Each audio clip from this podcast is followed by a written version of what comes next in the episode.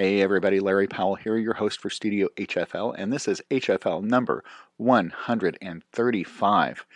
And this is with, uh, man, we are really stepping outside of the, the brass world. This is with one of my favorite uh, string players. This is uh, violinist, one of the founding members, if not the founding member of the uh, the group Time for Three. This is with Zach DePue.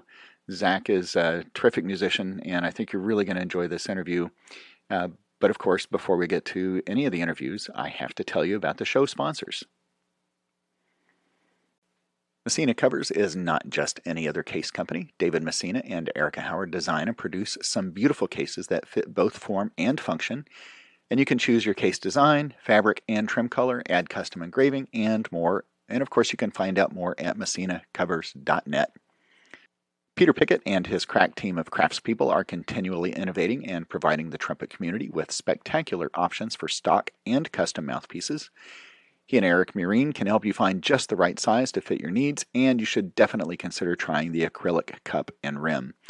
And if you're in the market for a custom trumpet, then Peter and Eric can build a Blackburn trumpet just for you. Check them out at pickettblackburn.com.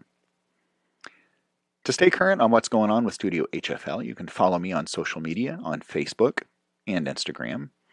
And you can watch the live and pre recorded interviews on the YouTube channel. And while you're there, go ahead and subscribe. My first experience with a Hammond design mouthpiece has turned into a bit of obsession. There is something very comfortable about playing one of Karl's mouthpieces. The comfort, response, and sound are part of the HD experience. Try one of the stock mouthpieces or have Karl make you a custom one. Either way, everything is better in HD, and you can find out more at karlhammonddesign.com.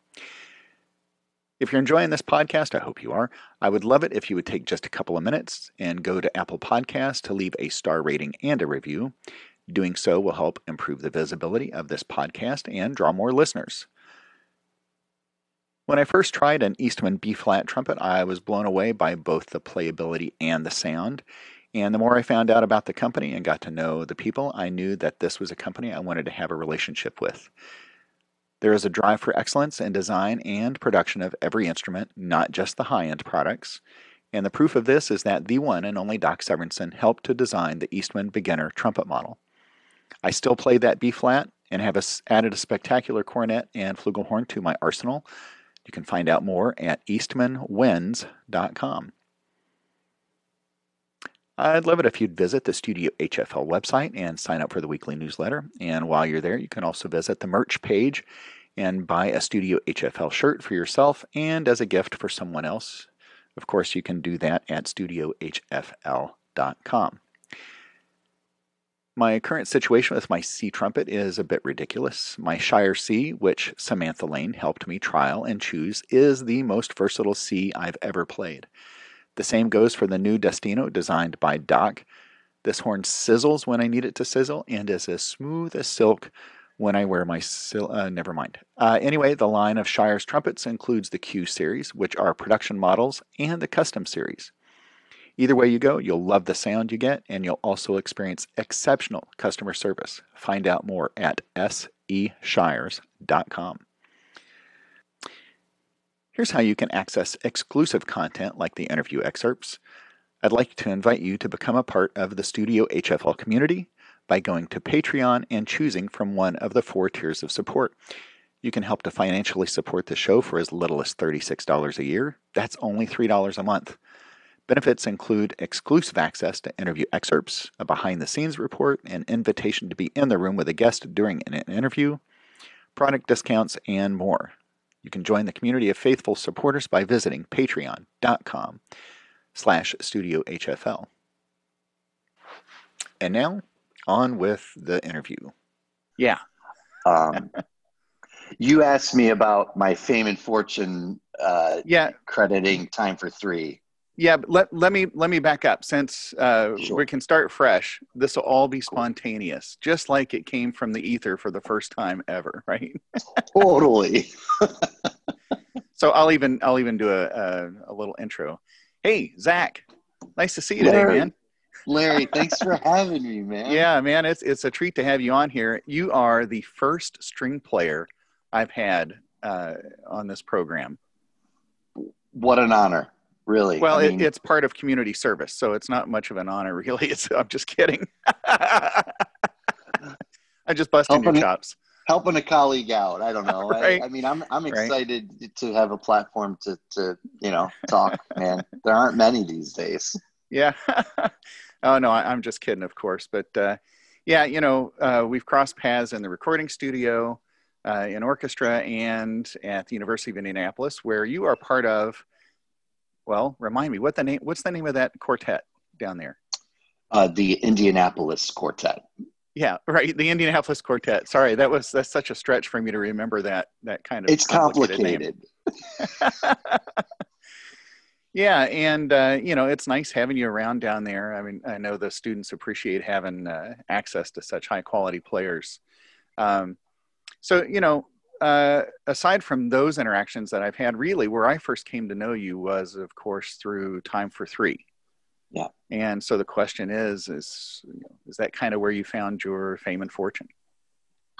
Well, well definitely. I had a, a, a, mutual passion for different styles of music with a couple of friends at Curtis uh, Institute where we were in school.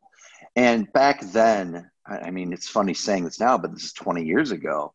Um, you know, that sort of experimentation was, I wouldn't say frowned upon, but nobody was really doing it. And we were still in a very different place as classical musicians. I think it was sort of the peak of we as instrumentalists need to perfect our craft as classical players and and get a job in a great orchestra and then play as perfectly and accurately as possible. And i i did that i mean i got the job in the philadelphia orchestra um, and but time for three grew very quickly um, a big breakthrough for Time for Three, and I think for classical music, was when Beethoven's Ninth Symphony with the Philadelphia Orchestra at the Mann Center was to be performed. Five thousand people had shown up.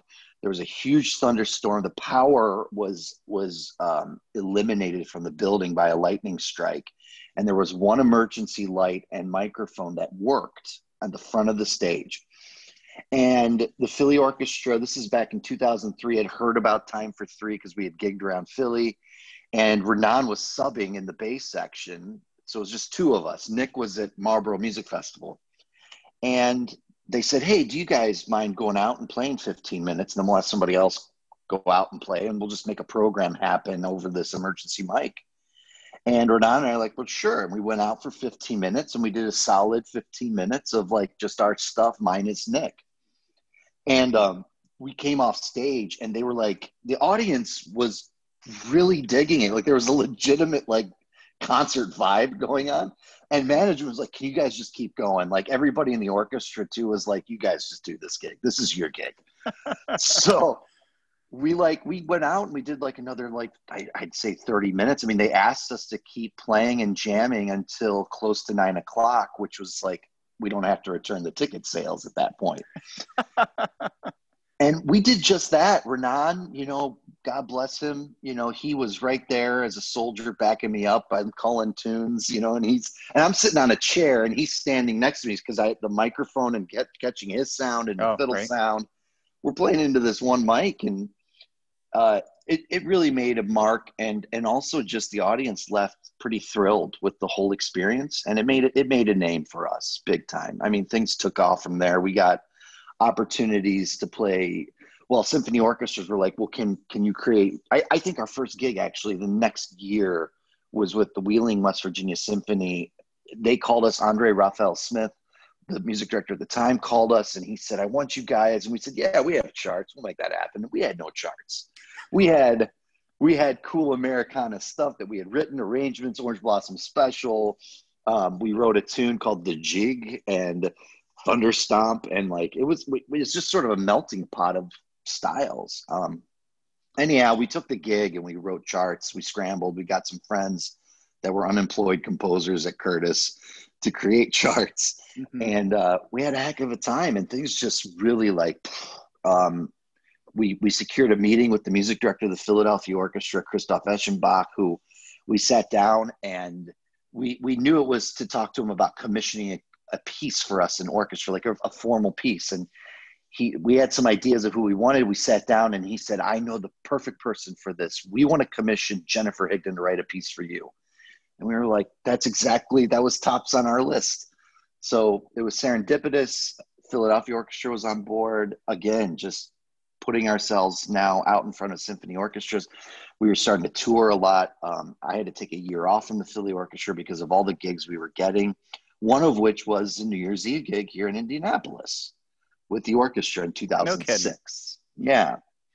And we rolled into town. And to be honest, we had been touring and hitting so many great cities. I didn't know anything about Indianapolis or Indiana, and I didn't know what to expect, um, quality wise and orchestra wise. And gosh, we got in front of that orchestra, and they sounded they sounded fantastic.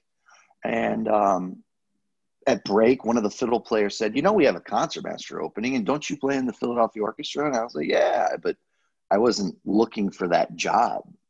Mm-hmm. Um, so, yeah, Time for Three was a huge platform, and I think that the Indianapolis Symphony hiring me, part of it was the relationship with a group like that, and having their concertmaster out touring taking the name because the orchestra here had stopped touring. I think the last tour was 97. So really they were relying on its music directors and individual players to carry the name and the torch outside of Indianapolis. Mm-hmm. So that was a huge opportunity, I think, for both sides.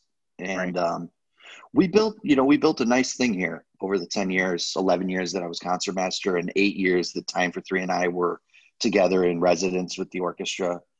Um, annual giving was was way way up um, by the time you know when i first got to the symphony and then by the time time for three was peaking and happy hour was cruising and doing you know 10 week residency weeks of outreach uh, performances in virtually every church that would have the iso and us play and um, we we we were everywhere we played in the malls we played in like i think we played in like not Saks Fifth Avenue, but a you know department store like a Macy's right. or something.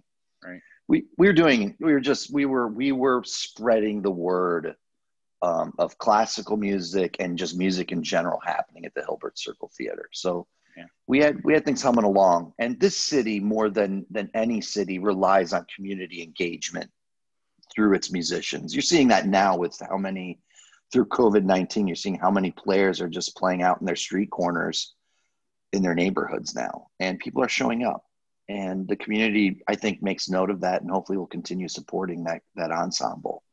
So. Yeah that's interesting perspective. Having come from philadelphia which is such a uh, heavily urban uh, community right? I mean indianapolis is really uh, you know they call it the donut counties where everybody just kind of they go to work in downtown indy and then they all you know spread back out to the surrounding areas the suburbs.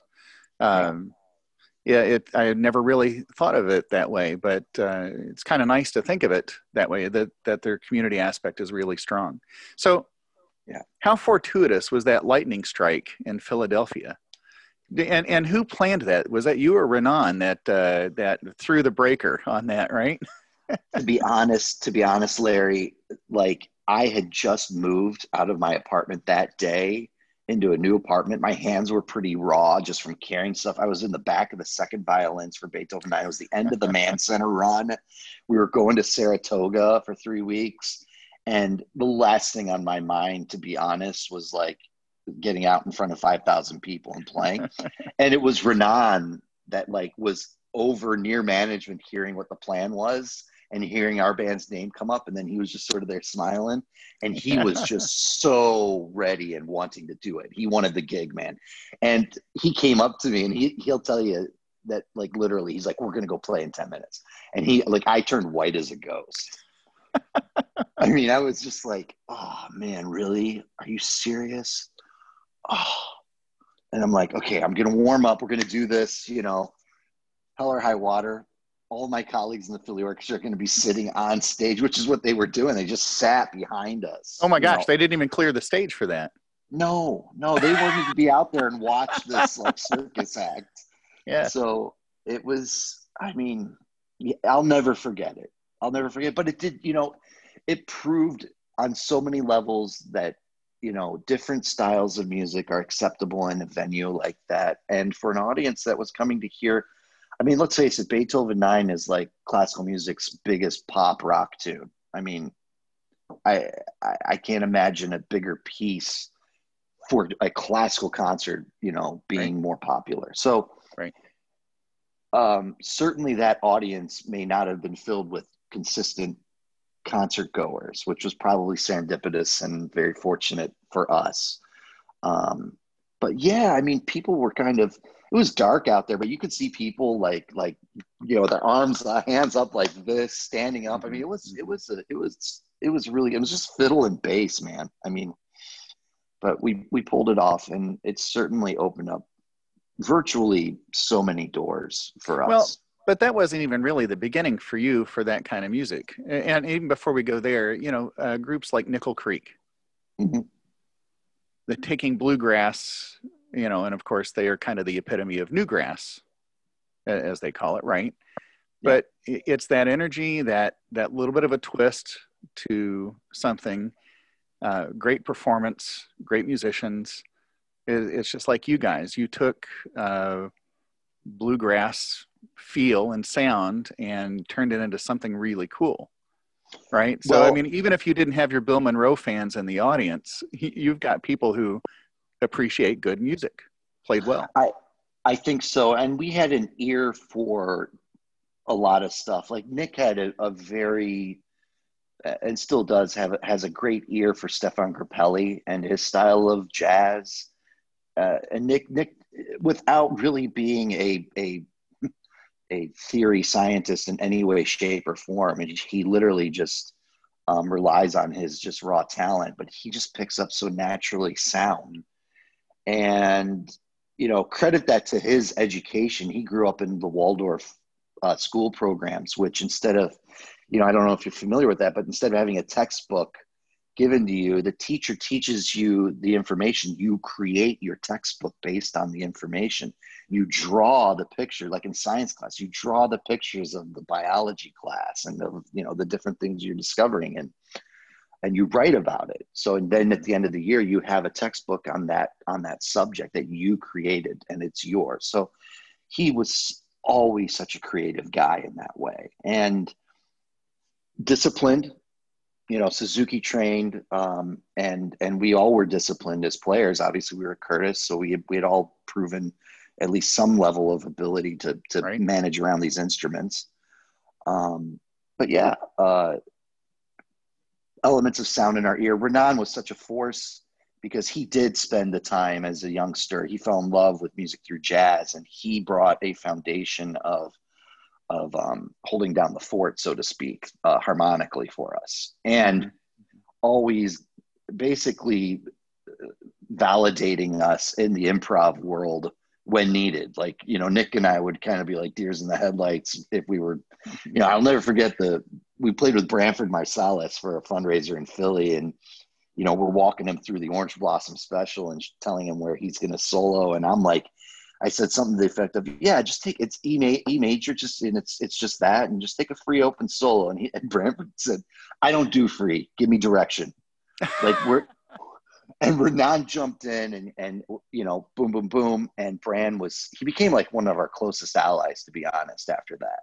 Cool. Um, so um, yeah, that group was a wonderful vehicle. Um, for many years. I got the job in the Indy Symphony mainly because of that trio and and my resume from orchestral experience. I had enough um, that they didn't feel uncomfortable hiring somebody, and I I always felt that it was a really good relationship. I left the trio to to work with the orchestra a couple more years, and and then you know the orchestra took a and and as you've noticed as you're hearing in the news, I mean, not just because of COVID, but the orchestra is in a very, very big transitional period.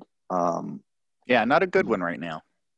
It's not. They they reset their goals of annual giving much lower than where we we had brought it um, with the team with Gary Ginstling and Holly Johnson and Time for Three and Krzysztof Urbański and you know James Johnson came in and uh, you know they reset it I don't know if it's mm-hmm. because the community didn't feel like they had the funds to continue the level of giving that they were raising every year. Um, and it is a pay as you go orchestra. Um, so there wasn't much work, uh, money being poured into the endowment, which when we built this, this team, the idea was raise money and, and put some of that into the endowment. Um, but we were paying the bills so to speak. We, I'm not me, but the institution I, I get, was paying the bills. You know, but you look at uh, short sightedness there, and then something like this comes along. It's like, it, and it's not just the ISO management, and not to get into to all this stuff, but uh, you see a lot of chickens are coming home to roost right now because of and, so many different arts organizations, not just orchestras, but it's lack of planning, lack of, of real foresight on that. But it is, and then there are a few orchestras that seemingly have have a plan and, and have things in their coffers. Surprisingly, the Philadelphia Orchestra, the orchestra that filed bankruptcy in 2012, is the orchestra that's like been able to pay their players through this entire thing and keep virtual concerts now going. Um, unbelievable.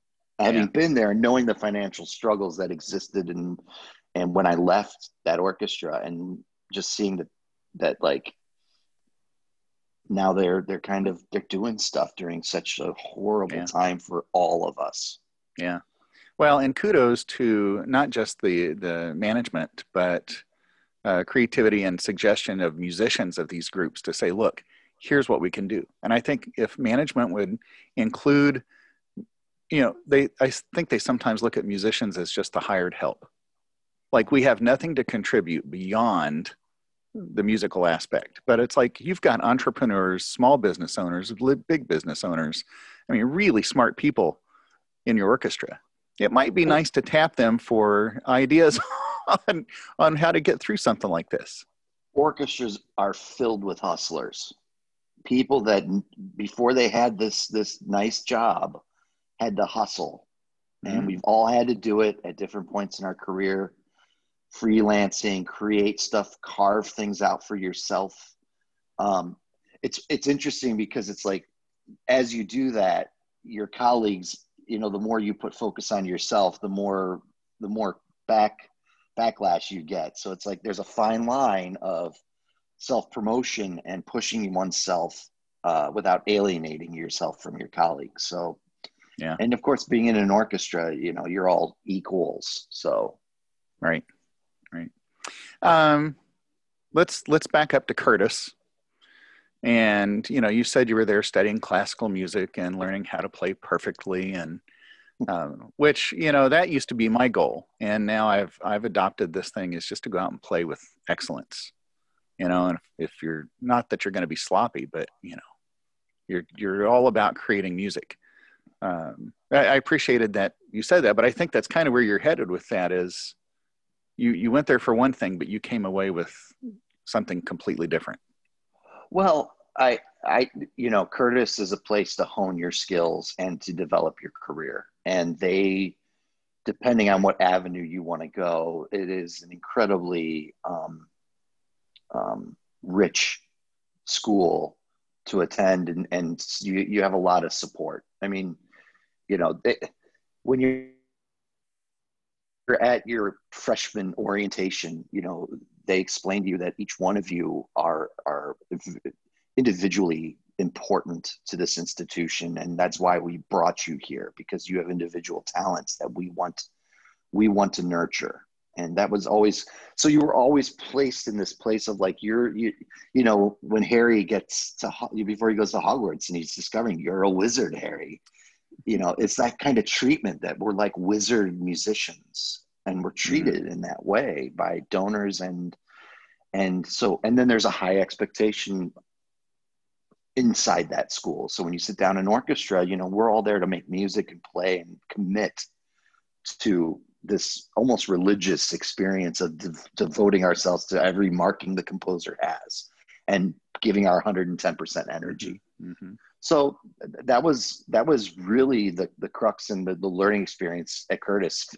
50% of learning there is just osmosis of being around all those great players um, and the energy and how they all we all just feed off of each other when you're in an ensemble.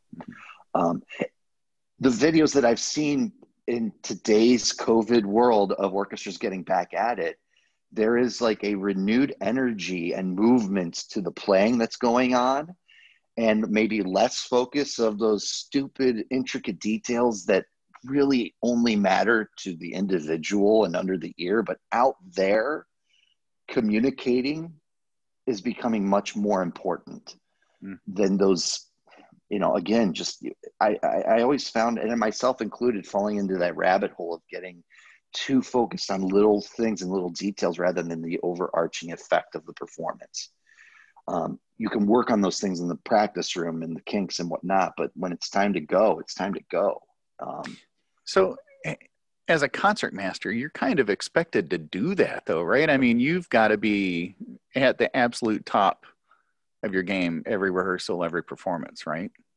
I yes. I mean, some some concert masters as as time moves on, maybe they don't necessarily expect that level from themselves or they they they sort of settle into a comfortable mature way, but Mm-hmm. Yeah, I mean, the great ones that I always witnessed seem to have an energy that the orchestra could could gather around, an energy and, and a level of capability.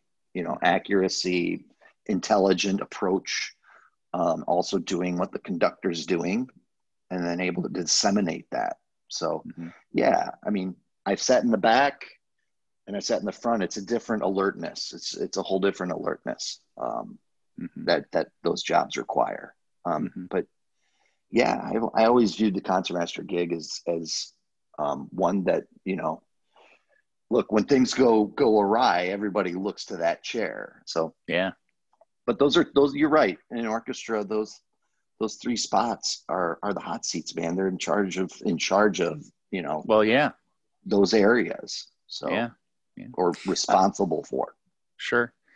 Uh, so even before you get to Curtis, I mean, you've got a multitude of styles under your fingers, literally, right? I mean, Time for Three was not the first time you had explored anything other than orchestral music, right? Right. Yeah. My family, my dad had us gigging 50 to 60 times a year. We were freelance musicians growing up. We were a family of troubadour players, and we the had two brothers, right? it's called that now, but at the time it was the DePue Family Musicians. Oh, and okay. the slogan the slogan was music for every occasion. And so we played weddings, funerals, receptions, dinner parties, entertainment for corporate events. Um, you name it, we did it. We opened for Marie Osmond. We opened for the Lettermen. Like we were doing anything and everything. We were gigging, and my dad just wanted a platform for us to play have an opportunity to perform the music we were studying and also perform the music that um, he thought people wanted to hear. Um, and some of that was the, were the fiddle tunes that we were learning for fiddle contests in the summertime. So bluegrass was the first was the first avenue of like bringing in different styles. So like our program at first as a family was a lot of bluegrass tunes, and then one brother would play a movement of Bach, and then it sort of went from the straw hats and the red vests to a little more Bach and more arrangements of Zigeunerweisen. And, you know, as the brothers got better and learning their instruments, we were able to up the ante, so to speak, and push the envelope. And, and you saw that from the second oldest brother, Alex, especially. He was bringing home albums, Bela Fleck and the Flecktones. He was bringing in stuff that dad didn't know about and certainly it wasn't classical, so it was maybe not. It was frowned upon, um, but the innovation and the, the the creativeness was undeniable. And Alex ran with that stuff, and he introduced all of us to it. So, yeah, um, and each brother had a had a different focus growing up. Alex in that improv world, my brother Jason was absolutely focused on concerto and solo work. He was playing Tchaikovsky concerto with the Columbus Symphony. every orchestra in Ohio, virtually other than the Cleveland Orchestra, had and Cincinnati Symphony. Like the big orchestras didn't have them, but every other orchestra, he Springfield, Ohio, Columbus Symphony, uh, Youngstown, Akron, the Cleveland Philharmonic. He played Tchaikovsky concerto, Paganini concerto, and you know, I'm I'm there just sort of taking all of this in as an audience member, but also at home practicing. So, um, observing these young men become like proficient at this instrument, and as my as I'm also learning it. So, yeah. Are you are you the youngest of the brothers? Yeah, yeah. So I had That's... lessons, five dollars an hour. My dad paid them, and so they they beat they they did you know they abused me for the, that money. Um, except, for, except for Jason, but Alex and Wallace were old enough that they were like five bucks, a couple couple hours in the week, and I've got my my weekend money. So right, right. Anyhow. So uh, you mentioned uh, who who had gone through Suzuki. That wasn't your brothers. That was Nick. You were talking about, right? Nick. Nick. Well, Nick's grandfather brought them. He's virtually the single person responsible for bringing the method from Japan to America. Seriously? Yeah, um, back in the late 50s, early 60s, like a 60 minutes piece. Well, 60 minutes didn't exist, but there was a piece on the news that showed 750 little Japanese children playing Bach double in an airplane hangar. And his grandfather was like, I need to figure out what that is. And so he went there, met Suzuki, worked with him, studied the method, brought it back, and then literally traveled the country pioneering it in every major city, town, university, coaching and training Suzuki and spreading the word. And there were a couple other pioneers that jumped on board right away with him. But that was, and in Bowling Green, Ohio, there was a Suzuki trained teacher named Grace Baker that I started with, my oldest brother started with. Um, and her Suzuki program didn't adhere to the Suzuki program proper. And to be honest, there weren't enough bodies, students in Bowling Green interested in playing violin at that time. It was, I mean, it, it wasn't the most popular thing to be doing, especially when you get to junior high. Is playing a string instrument in Bowling Green, Ohio. So, well, is it cow tipping? Was that the pastime out there? Is that? man, you know, not to downgrade cow tipping. I'm just, I've never done I'm it, just kidding. Yeah. But they get it here in Indiana too. So I mean. Yeah. Right. Right. So you know, my wife. Things, yeah. My wife uh, went through the Suzuki program, okay. and uh, now my our, our, youngest, he's ten. He's he's uh, on the Boccherini Minuet, last one in book two, and I take him to lessons, and I I do group lessons and with him, and man, I'm I'm learning tons about this. And I was supposed to get this this past June, but got postponed till next June, but there's Suzuki trumpet now. So I'm going to become a Suzuki certified trumpet teacher next year, as long as you know nothing gets canceled again. But right. uh, man, what a what a I think a beautiful thing. Just training the ear, training, you know, bef- the sound before sight, which I I really believe is key. It's such a huge thing. It, it's enormous. I think it's enormous. I, I it it again going back to you know the the idea educating children i went to montessori mm. early on when i was three i was the only brother to do this but i think that like that was a huge impact of allowing me the space to be creative and to trust in it and to really like you know one of the things that i found at montessori was that they would give you some some toys and instead of telling you what to do with it they would observe you and see what your strengths and weaknesses were and interests. So that kind of um, development early i think really helped um, just to free me to, to trust myself and to be myself. You know i've seen that um, our boys up until this year we just transferred them into uh, the, the public schools but they've been at montessori their entire time right on. and and I, am so I'm as you're telling me this, I'm like, man, I've been there. I've watched it. And yeah. You know, one of one of my biggest things is like once they're still they're doing virtual right now, but when they get into a classroom, are they going to know how to sit in a desk in a row? you know, because that's not the Montessori way, right? It's it's the freedom, uh, the creativity, yeah. and the encouragement. You know, that individual attention, I think, is is huge there too. Just like Suzuki, I think. Yes, and it is difficult to go from that to be sitting behind a desk and just sort of having somebody like open your brain and start stuffing information in there and then close it you know so yeah yeah But You know, I saw, um, I guess, what had become the DePue, DePue Brothers Band. mhm. Uh, this was like 2012 Midwest Arts Midwest Showcase, and uh, I had a group that was showcasing. We're up in Grand Rapids, and the group going right before us was your bro. Where there were your brothers, and I'm like, oh my gosh! I mean, they were they were killing it, right? Yeah. You know, I mean, uh, you've seen those things, right? The showcases. Have you been part of those where you know presenters come and go? They're shopping to see who they're going to invite for the the season. Well, time for time for three did all of those all Oh. over the country, and then my brothers started doing them, but I was so busy with orchestra and Yeah. time for three that I wasn't part of their run. But yeah, they they showed up and and did some of those for Yeah, sure. but but Time for Three did that. So uh, Yeah. you did APAP and and Arts Midwest and all those, 15, 15 minute show. right? Strut yeah, and it cost a fortune, right?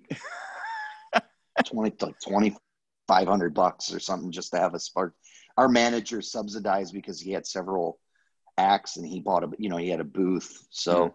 But yeah that that that whole thing's not cheap on the other side if you book a, a string of gigs i mean Right. our our apap and we did live on stage Oh yeah, out of took off from the Nashville, right? orchestra. yeah community concert series we did 60 of those and then we added to that another 60 or 70 we had 70 other gigs with orchestra and performing arts centers so we had 130 gigs over nine months um, period of uh, september 2006 through june of 2007 when i was hired in indy Yeah. it was Well, crazy Here's here's a, a an interesting question. Uh, there's a difference between a fiddle and a violin, right? You know, it's the cut of the Mhm. bridge, and uh, isn't it? I mean, uh, you know, fiddle players usually, eh, well, and the number of teeth you have, right? Isn't that? Uh, I am going to definitely edit that out. We're that is never going to make it. the difference between a fiddle and a violin is that a violin has strings and a fiddle has strings you can edit that one out no, too. man, that's staying in. In fact, that's going to be the the teaser that's going to open up the uh, open up the interview. you know to be honest there i mean i've never found a huge difference in the setup uh, other than generally speaking the acoustic nature of the classical player is much they're much more reliant on the acoustic element of their instrument um, you know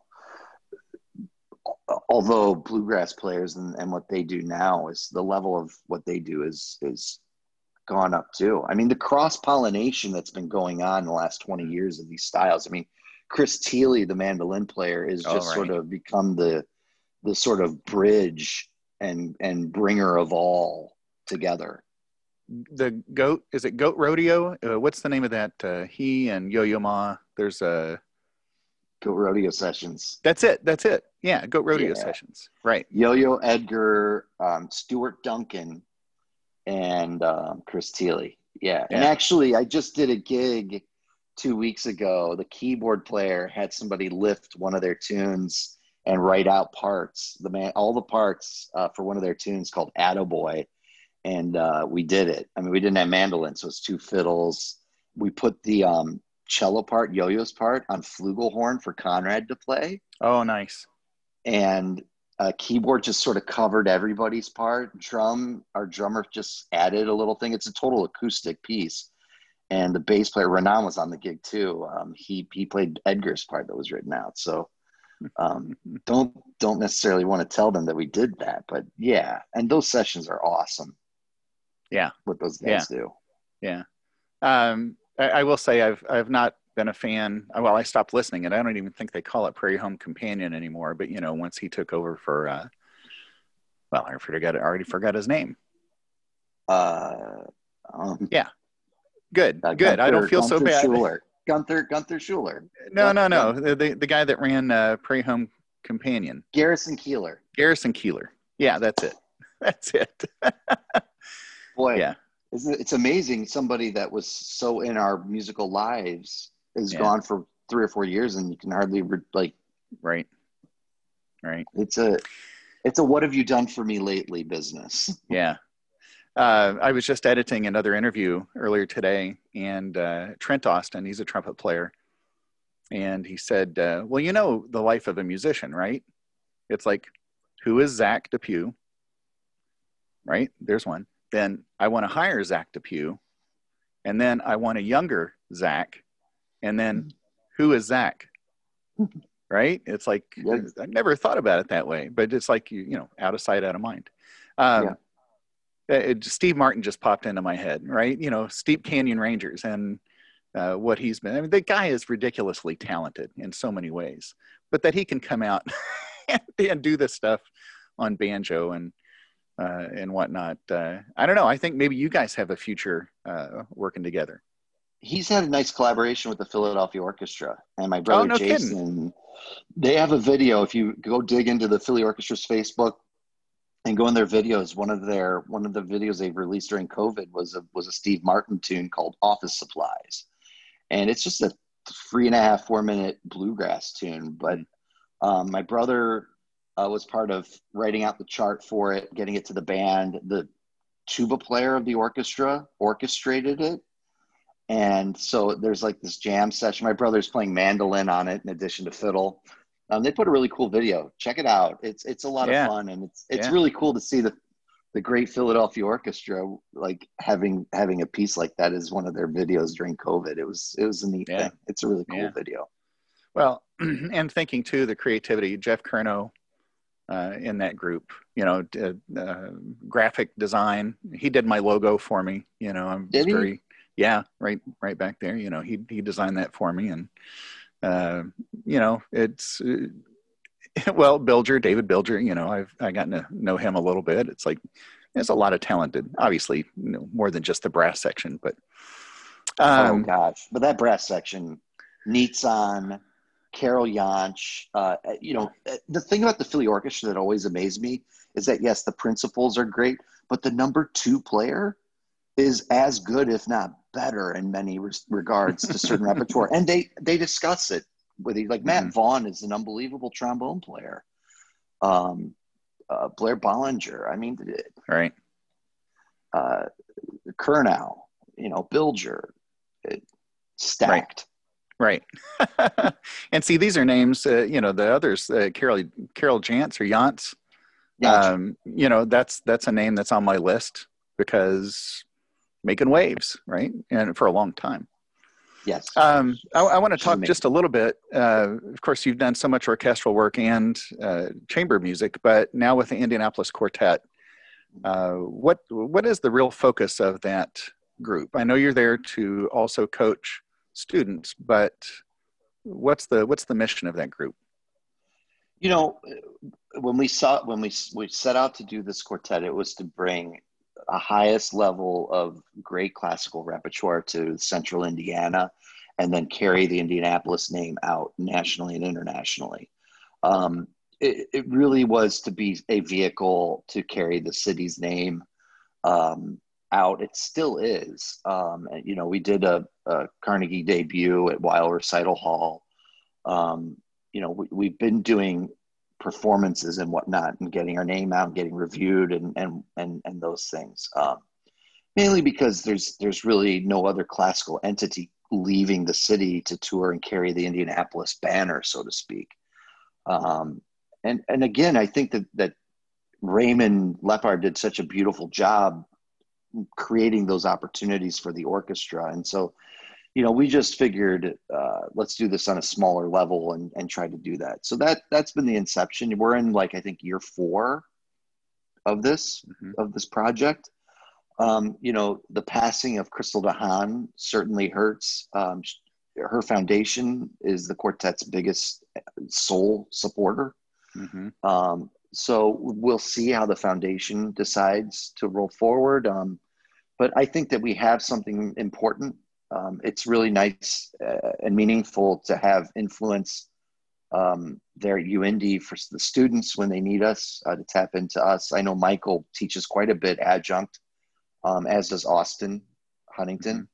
And of course, second violence, Ioana uh, Genova is on faculty. So, and anytime she needs me, I'm, I'm always happy to come and support uh, lend support to whatever she needs there. So mm-hmm. th- that's really been the the sort of mission statement. That's a long mission statement, but to, to really bring great classical music to Central Indiana and carry it nationally and internationally with the Indianapolis mm-hmm. banner. You have uh, ideas about repertoire for for future things? Is it standard rep? Are you looking to commission anything, or are you going to expand some time for three pieces into that? into that we we we could do that for sure. Although I, you know, the quartet has commissioned uh, one quartet by Robert Patterson out of New York, and that's his third quartet, and we're recording all three of his quartets. Um, we're delving into bringing, uh, especially this coming fall recital. Um, you know, it's only a two-hour program, but we're definitely taking responsibility and bringing people of minority uh, music, uh, uh, composers of a minority background to this program. Montgomery is is the composer that we're bringing to this specific program, um, and hopefully more um, as we discover. certainly, you know, there's so much great repertoire by the great composers, and we all want to play that because it's what we studied in school and it's what's endured the test of time, so to speak.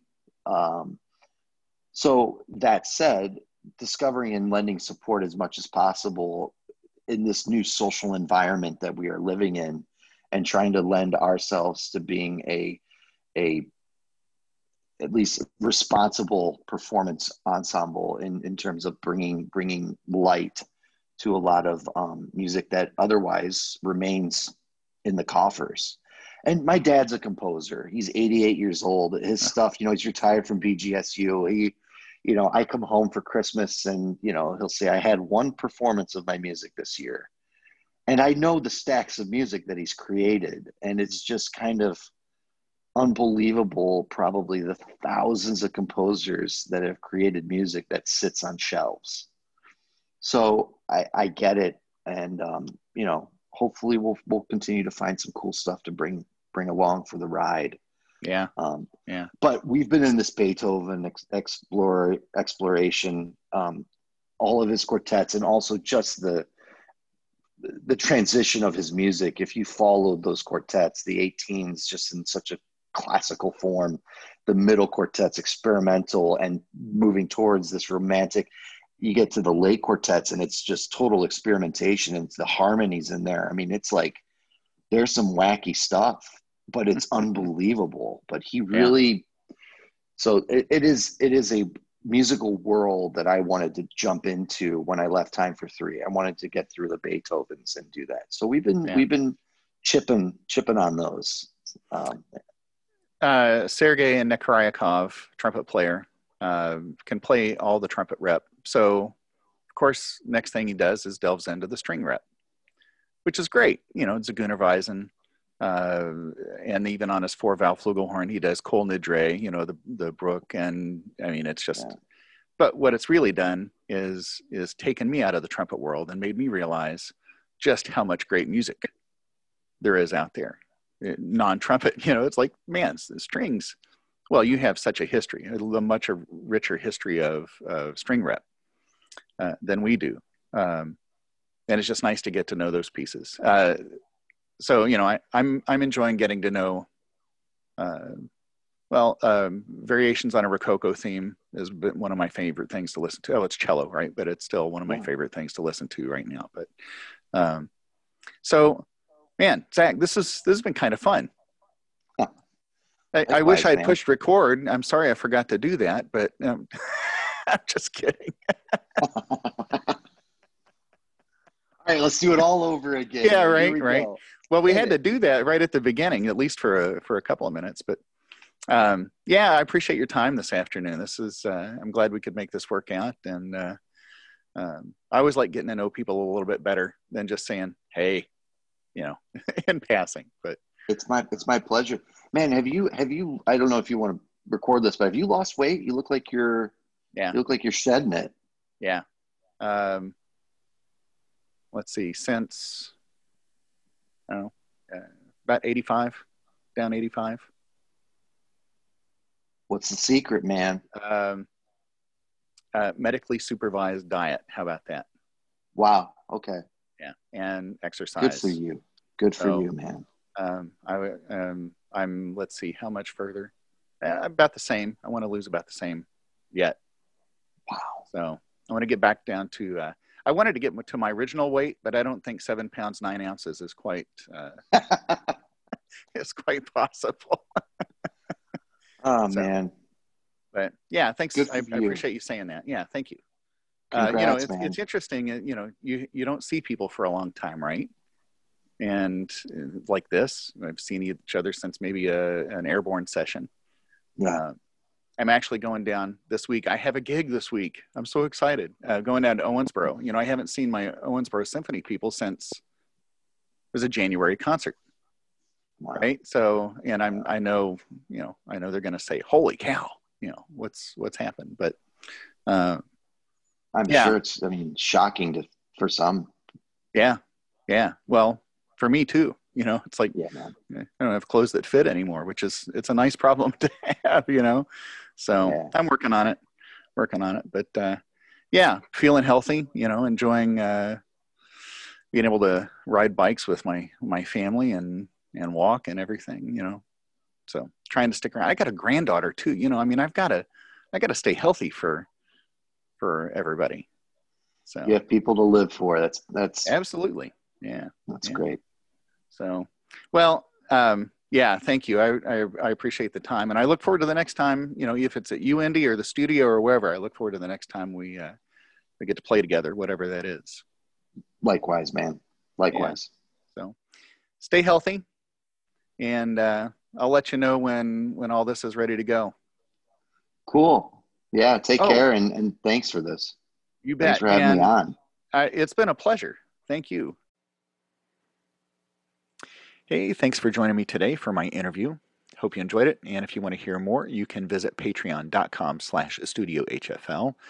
By becoming a supporter, you can have access to content that is exclusively available to my Patreon patrons, which would include excerpts from interviews. I'd also like to remind you to visit Apple Podcast and leave a star rating and a review. And don't forget to follow me on social media. Thanks again for being here and listening, and I hope you come back for another interview next time around.